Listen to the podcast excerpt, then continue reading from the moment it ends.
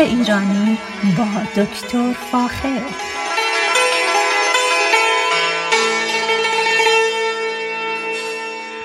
سلام من دکتر فاخر البودویرج هستم تهیه کننده و مجری برنامه باغ ایرانی در رادیو بامداد. صدای من را از رادیو بامداد در شهر ساکرامنتوی کالیفرنیا میشنوید. خیلی خوشحالم که برنامه دیگه رو پیشکش می‌کنم. امروز می‌خواستم یه مقداری در مورد شیوه های مختلف آبیاری طرز آبیاری و زمان آبیاری براتون تا اونجایی که ممکنه صحبت کنم. آبیاری به هر حالی که از اصول درجه یک بهداشت و رشد گیاه هست و باید به اون خیلی خیلی توجه کنیم و دقت داشته باشیم که گیاه همیشه آب در اطراف ریشش باشه که در حقیقت بتونه یک بیمه باشه برای رشد مداوم خود گیاه. اینه که مهمه یک نکاتی رو حتما اینجا براتون میگم. حتما توجه بکنیم کنید که دارای بکیارد یا فرانتیارد یا باغ بسیار زیبایی باشید. همونطور که گفتم آب به حال مثل خاک یک اصل بدیهی رشد گیاهه و باید از اون خیلی دقت بکنیم که گیاه رو با عدم توجه به همین مسئله آبدهی گیاه رو تحت در استرس یا فشار در رشد نکنیم. و بتونیم گیاهی داشته باشیم سالم که در برابر در حقیقت شرایط آب و هوایی و خصوص در ایام هوای گرم مقاومت خوبی داشته باشه. اولین شیوه آب که هنوز در خیلی از جاهای کالیفرنیا معموله در حقیقت همون شیوه قرقابی هست. یعنی آب را به مقدار خیلی زیاد به شکل سیلابی در پای درختان آزاد می‌کنن و در حقیقت زمین برای یک مدتی عملا از چندین سانتیمتر آب پوشیده میشه و بسیار آروم آروم این آب به اطراف ریشه نفوذ می‌کنه و می‌رسه و در اختیار گیاه قرار می‌گیره. این این شیوه بسیار شیوه قدیمیه. هنوز ما این شیوه رو در ایران بسیار مصرف می‌کنیم و در خود کالیفرنیا که در حقیقت تولید کننده بزرگ محصولات کشاورزی در دنیا هست هنوز از این شیوه ما استفاده می‌کنیم. متاسفانه. البته این بیشتر ربط به باغهای قدیمی داره ولی امروزه این شیوه کمتر و کمتر مصرف میشه. یکی از مشکلات بزرگ این شیوه خفگی گیاه هست. یعنی آب آنقدر اطراف ریشه جمع میشه که ریشه قدرت تنفس نداشته نداره و اکسیژن کافی بهش نمی‌رسه و درخت تحت در یک نوع استرس میره. برای همین ریشه مشکل بزرگ اینه که با شرایطی که ما در کالیفرنیا داریم و آب کمیاب شده در این شیوه استفاده باعث میشه یک مقدار خیلی زیادی از این آب تبخیر بشه و در حقیقت افت آب رو به وجود بیاره. اینه که این شیوه به هیچ وجه دیگه در این شرایط خشکسالی که به خصوص ما در ایالت کالیفرنیا داریم قابل قبول نیست و باغهای جدید همه به شکل قطره یا آفشانی به وجود میان و این شیوه بسیار بسیار الان شیوه قالبی هست در ایالت کالیفرنیا. که از روش های دیگه ای که باید در موردش صحبت بکنیم و طی سی سال گذشته این شیوه در مناطق به خصوص تولید گیاهی خیلی خیلی معمول شده به خصوص در تاکستان ها شیوه قطره شیوه قطره شیوه بسیار بسیار ساده هست. تنظیمات مختلفی داره که بستگی به شرایط آب و هوایی تعداد قطرهاش در دقیقه کم میشه یا زیاد میشه و آب همیشه در اختیار ریشه گیاه قرار می‌گیره. همونطور که گفتم این شیوه بیشتر برای تاکستان ها و به حساب بیشتر برای انگور مناسب است و در همه جای دنیا از این در استرالیا در فرانسه در کالیفرنیا ما از این شیوه خیلی استفاده می‌کنیم. یکی از نکاتی که باید دقت بکنید شیوه آب دادن با نوع گیاه. هر گیاهی به یک نوع آبدهی مناسبت نشون میده یا در حقیقت باید برای هر گیاهی ما در دانشگاه ها شیوه های مختلفی رو استفاده می‌کنیم که ببینیم در برحال در یک فاز رشدی این گیاه کدوم شیوه بیشتر موثر بوده؟ قرقابی، آفشانی، قطرهی، زیر زمینی، نشتی کدوم؟ اینه که براتون خیلی خیلی مهمه بگم در هر نوع گیاهی که ما داریم یک شیوه به خصوص آبیاری باید ازش استفاده بشه که در حقیقت بازده خوبی داشته باشه از نظر رشد گیاه و همچنین از نظر مصرف کم و کمتر آب در اون نقطه. از شیوه آب قطره‌ای همونطور که گفتم شیوه بسیار ساده هست. لوله های مشکی رنگ و شاید در پای گیاهان در حقیقت انگور دیدید. شما اگر تشریف ببرید به نپا یا سنوما می‌بینید که تقریبا دو فوتی از سطح زمین یک لوله سیاه رنگ وجود داره که این لوله درش سوراخ های مختلفی هست و بر مبنای تنظیم درجه حرارت بیرون قطرات مختلفی به پای در حقیقت انگور ریخته میشه. همونطور که گفتم چون این انگور اصولا مقاومت زیادی به, به گرمایش داره و به بیابی برای همین می‌تونه با این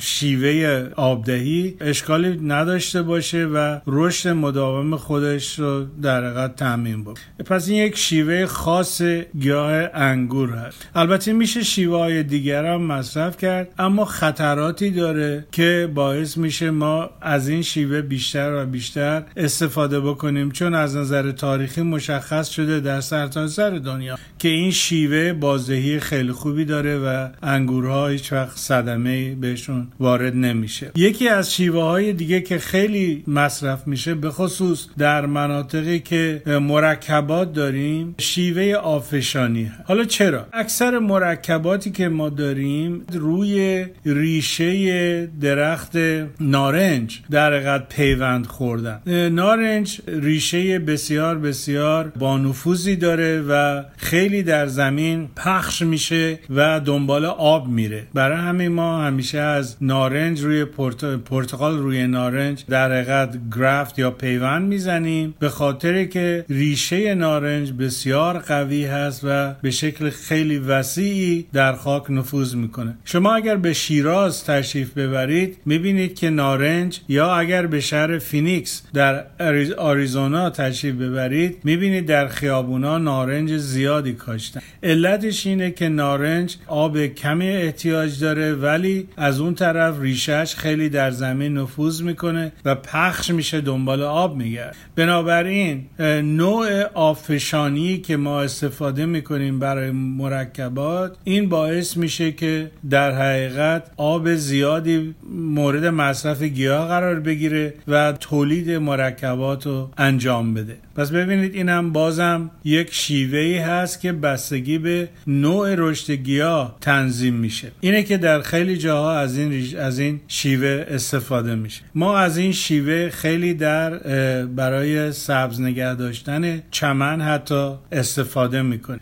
شیوه هست برای چمن. به نظر من شیوه خوبی نیست چون مقدار تبخیرش خیلی زیاده. در مرکبات به خاطر سایه درخت خب یه مقداری در حقیقت از دست رفتن آب در اثر تبخیر کم هست. اما وقتی روی چمن ما آب میپاشیم و در به خصوص در این روزهای گرم خب یه مقدار خیلی زیادی آب از دسترس ریشه خارج میشه و به طرف آسمون میره. پس چه کار باید کرد؟ کاری که باید بکنیم اینه که یک طوری در حقیقت این سیستم آبدهیمون رو کنترل بکنیم که در نزدیکی های صبح که هوا هنوز خنکه و آفتاب تندی وجود نداره سیستم آبیاری چمنیمون و چمنمون راه بیاندازیم که در ریشه خیس بشه و مقدار تبخیر کم باشه. خیلی وقتا می‌بینم که مثلا ساعت بعضی ها مثلا متوجه نیستن و آب چمن مثلا روی ساعت 11 صبح تنظیم. این حدود 20 تا 30 درصد آبی که در حقیقت روی چمن ریخته میشه در ساعت 11 تا ساعت مثلا هفت شب به خصوص در شمال کالیفرنیا این باعث میشه که تبخیر بشه از بین بره و در حقیقت پولی است که ما صرف میدیم صرف می‌کنیم اما استفاده از اون نمی‌کنیم و چمنامون بیشتر زرد میشه. نتیجتا باید دقت خیلی زیادی داشته باشیم که طوری تنظیم کنیم که چمنها همیشه در در حقیقت نزدیک صبح از مورد مصرف قرار بگیره که گیاه رو در حقیقت آماده بکنه برای گرمای بعد از ظهر. از دیگر در حقیقت گاهی دیدم که چمنها رو غروب آب میدن. این کارم زیاد درست نیست. به خاطر که این در حقیقت پاشیدن آب روی چمن به خصوص وقتی هوا داره خنک میشه و آفتابی وجود داره گیاه این آب خوب جذب نمی‌کنه و میمونه تا فردا که متاسفانه تبخیر میشه از بین میره. این یه اشکاله. اشکال دوم در اینه که با پاشیدن آب روی برگای چمن به خصوص مثلا ساعت هفت هشت شب در شمال کالیفرنیا باعث میشه که ما امراض برگی رو به چمن ها بدیم و گاهی خود متوجه میشید که یک بخشی از چمن شما کاملا داره خشک میشه. اون به این خاطر که آب باعث شده که قارچ مختلفی رشد بکنن و در حقیقت اونجا به اندازه کافی زمان دارن که رشد بکنن و به امراض قارچی مبتلا میشن پس دقت بکنید به خصوص برای چمن سعی کنید اولا هر روز آب بدید آب کمی بدید بیشتر از ده دقیقه آب ندید. ده تا 15 دقیقه هر روز صبح که آب بدید چمنتون. همواره اطراف ریشش آب وجود داره و سبز میمونه. حالا زیادم یه خورده هم اگر زرد بشه اشکالی نداره چون بالاخره آب بسیار گرونه. به خصوص و کاملا حیفه که این آبو هدر بدیم برای آبیاری. به خصوص در مناطقی که گرماشون زیاده مثل جنوب کالیفرنیا یا لاس وگاس و همینطور دقت نکنیم که در حقیقت این آب می‌تونه برای مصارف بهتری مثل آب آشامیدنی مصرف. پس این هم یه مقدار خلاصه در مورد آب دادن چمنها هست. اما شیوه دیگری که خیلی این روزا روش کار میشه و من حتی در ایران این شیوه رو دیدم شیوه زیر زمینی هست. یعنی استفاده از لوله های آبی که آب با فشار در این لوله ها وجود داره اما این لوله ها مدفون در در حقیقت زیر خاک هست و در منطقه در حقیقت لوله های آبی که فشار روش درشون هست در حقیقت در نزدیکی کامل با ریشه گیاه هست. این رو در به خصوص در مرکز تحقیقات نیشکر در خوزستان دیدم نتایج بسیار بسیار خوبی در اون استفاده کردن. در کالیفرنیا و همچنین در فلوریدا از این شیوه برای در حقیقت رشد و کشت و باردهی استرابری استفاده می‌کنن. بسیار بسیار نتایج خوبی داده و همچنین در شیوه های جدیدی که برای کم آب مصرف کردن استفاده میشه. لوله های پلاستیکی قهوه‌ای رنگی هست. به قطر تقریبا 5 سانتی متر که اینا رو در زیر زمین می‌ذارن و تحت فشار آب در حقیقت منافذی روی این لوله ها هست که آب را در اختیار ریشه گیاه ها می‌ذاره این شیوه بیشتر بیشتر و بیشتر در کالیفرنیا داره مورد استفاده قرار می‌گیره. طی پنج سال گذشته رشد بسیار خوبی در مناطق مختلف کالیفرنیا داشته و علتش هم در حقیقت همون مسئله خشکسالی در کالیفرنیا هست و من تایید می‌کنم که حتما اگر می‌تونید از این شیوه استفاده بکنید. و اگر از شیوه قطره ای امروز مصرف می‌کنید سعی بکنید که در حقیقت برگ برگهای خوش یا در حقیقت مالچ یا همون پوست درخت خرد شده رو روی لوله ها بذارید که در حقیقت آفتاب مستقیما به این لوله ها نخوره و یه مقدار خیلی زیادی از تبخیر آب جلوگیری کرده در اختیار ریشه بذارید. یکی از چیزهایی که الان به یادم اومد و دوست دارم در مورد صحبت کنم استفاده از مالچ مالچ یا در حقیقت همون براده های پوست که به شکل کیسه ای فروخته میشه بسیار بسیار در رشد گیاهان اثر. علتش هم اینه که وقتی ما روی خاک اطراف مثلا فرض کنید گلهای روز یا هر نوع گل دیگری که داریم اون در اون بستر گیاه در حقیقت اگر ما از این خورد شده های برگ استفاده بکنیم باعث میشه که جلوی تبخیر آب گرفته بشه و گیاه دیگه تحت استرس یا فشار بیابی نره. این مسئله بسیار بسیار مهمه و شما در حقیقت می‌تونید تا حدود 50 درصد آب مصرفی برای رشد گلاتون به خصوص گلای روز و هر نوع گل دیگری که دارید کمک می‌کنه که تا حدود 50 درصد از مصرف آبتون کم بکنه و به این طریقه شما همیشه باغ خیلی خوبی داشته باشید و بتونید در حقیقت این آبدهی رو به گلاتون طوری تنظیم بکنید که احتیاج به آبدهی خیلی زیادی وجود در نداشته باشه و ازش استفاده بکنید. یکی دیگه از روش هایی که بیشتر برای گیاهان داخل خونه ازش ما استفاده می‌کنیم همون استفاده از چیزی است که ما به اسم شیوه آبدهی نشتی ازش استفاده می‌کنیم. این شیوه بسیار بسیار شیوه جالبی است. خود من از این شیوه استفاده می‌کنم گاهی اوقات شما در خونه به خصوص برای گلهای آپارتمانیتون در حقیقت یک ظرف شیشه ای ممکنه داشته باشید یا اینکه گلتون توی گلدون باشه و نمی‌خواید هر روز آب بدید چون آب ممکنه از زیر گلدون بریزه روی قالی کثیف بکنه نه اینه که شیوه های جدیدی وجود داره که من خودم هم در خونه مصرف می‌کنم. یک در حقیقت عروسک های توخالی هست که در زیر این عروسک ها اون قسمت نشیمن این عروسک ها یا این به شکل یا قورباغه یا به شکل در حقیقت یک پرنده درست شدن که در حقیقت یک مخزن آبه و در زیرش در حقیقت یک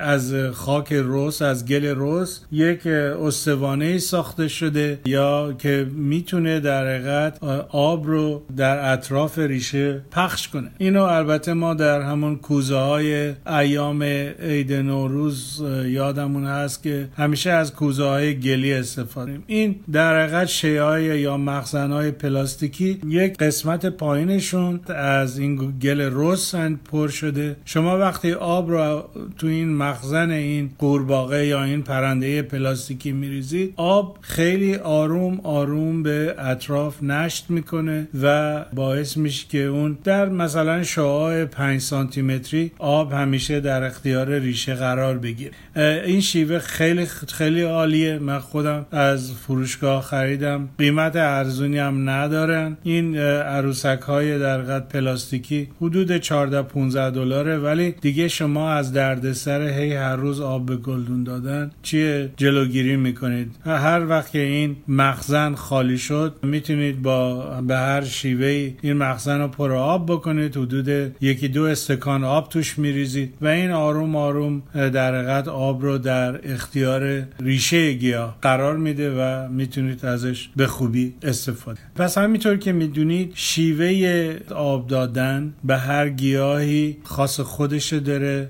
اون شیوه باید انتخاب بشه که در حقیقت مقرون به صرفه باشه اقتصادی باشه. زمان آب دادن بسیار مهم. هرچی هوا گرمتر بشه خب ما باید آب بیشتری بدیم. برای همینه که مثلا در ایام ماه همین ایام که بسیار بسیار در شمال کل کالیفرنیا داغه ما تقریبا هر روز باید آب بدیم. در ماهایی که زیاد گرما نداریم و اینقدر داغ نیست می‌تونیم یک روز در میون آب بدیم. در روزهایی که هنوز هوا خنکه مثلا در قد از اوایل بهار به بعد می‌تونیم هر دو سه روز یه بار آب بدیم. پس ببینید بستگی به این که چقدر ما در بیرون حرارت داشته باشیم مقدار آبمون رو باید تنظیم بکنیم که این در حقیقت گیاه رو تحت فشار بیابی قرار ندیم. و این خیلی مهمه که خوشبختانه امروز کنترلرهای برق کنترلرهای برقی هست که شما می‌تونید تنظیم بکنید یک روز در میون یا یک